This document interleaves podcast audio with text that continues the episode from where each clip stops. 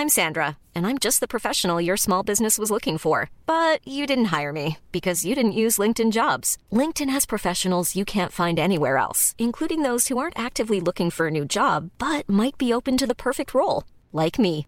In a given month, over 70% of LinkedIn users don't visit other leading job sites. So if you're not looking on LinkedIn, you'll miss out on great candidates like Sandra. Start hiring professionals like a professional. Post your free job on linkedin.com/people today.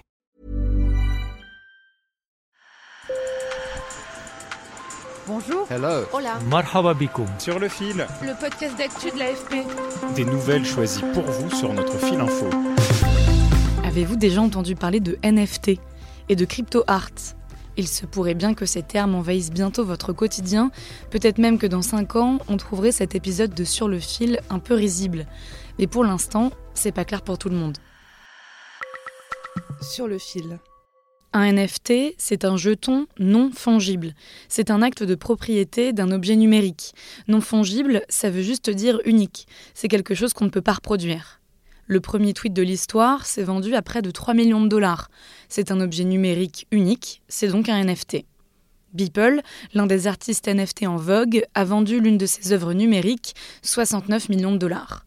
John Carp est l'auteur du livre La révolution NFT. Il a observé l'essor de ce marché. En décembre dernier, les ventes globales de NFT représentaient 10 millions de dollars.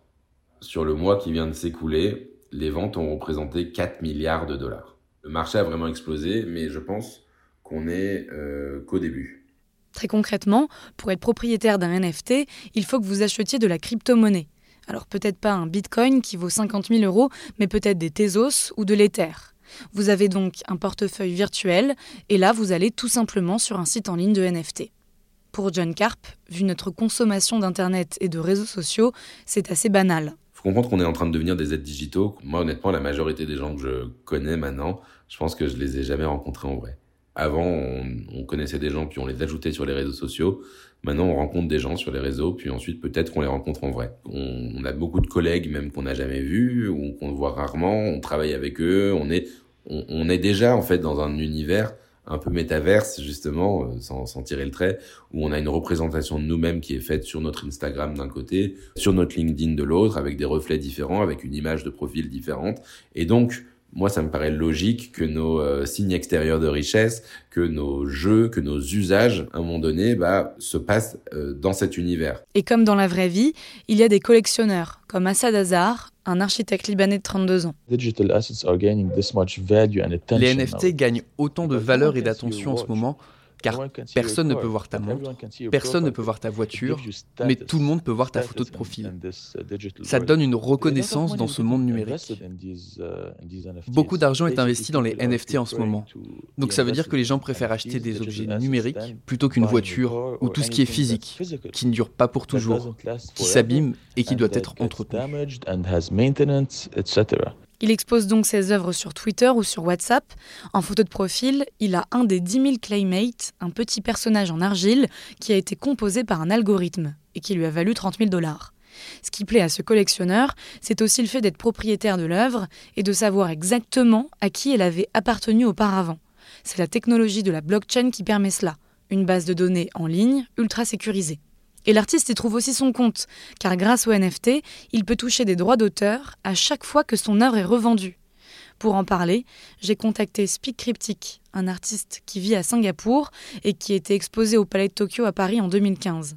Avec la pandémie, il a eu moins de travail et il a commencé à s'intéresser aux NFT. J'ai commencé en tant que street artiste. Mon objectif, c'est de faire connaître mon art à un maximum de personnes. Je me suis rendu compte qu'avec les NFT, il y avait un nouvel espace et une nouvelle audience. J'étais hyper enthousiaste. La spéculation, pour lui, très répandue dans le monde des NFT et des crypto-monnaies, ce n'est pas un problème. Il y a aussi des spéculateurs dans l'art traditionnel, des gens qui achètent une œuvre pour la revendre ensuite en faisant du profit. Ce qui ne me pose pas de problème.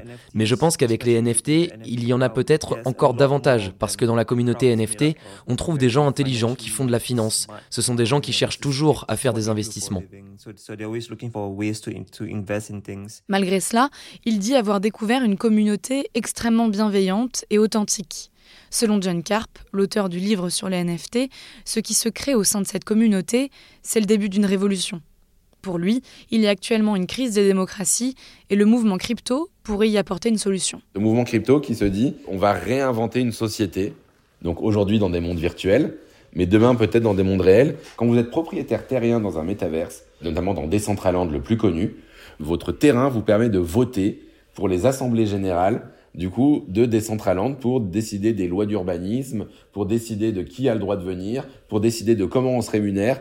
En fait, c'est ce qu'on appelle des Decentralized Autonomous Organizations, des DAO. Il y a des dizaines de milliers de DAO qui sont en train de naître, de gens qui sont en train de réinventer tout simplement la manière dont on crée une start-up ou la manière dont on crée une démocratie même. Et donc, il y a une aspiration nouvelle à plus d'autonomie, c'est vrai, vis-à-vis des États. Donc, si vous voulez, il y a vraiment ce côté nouveau monde qui est en train de se faire.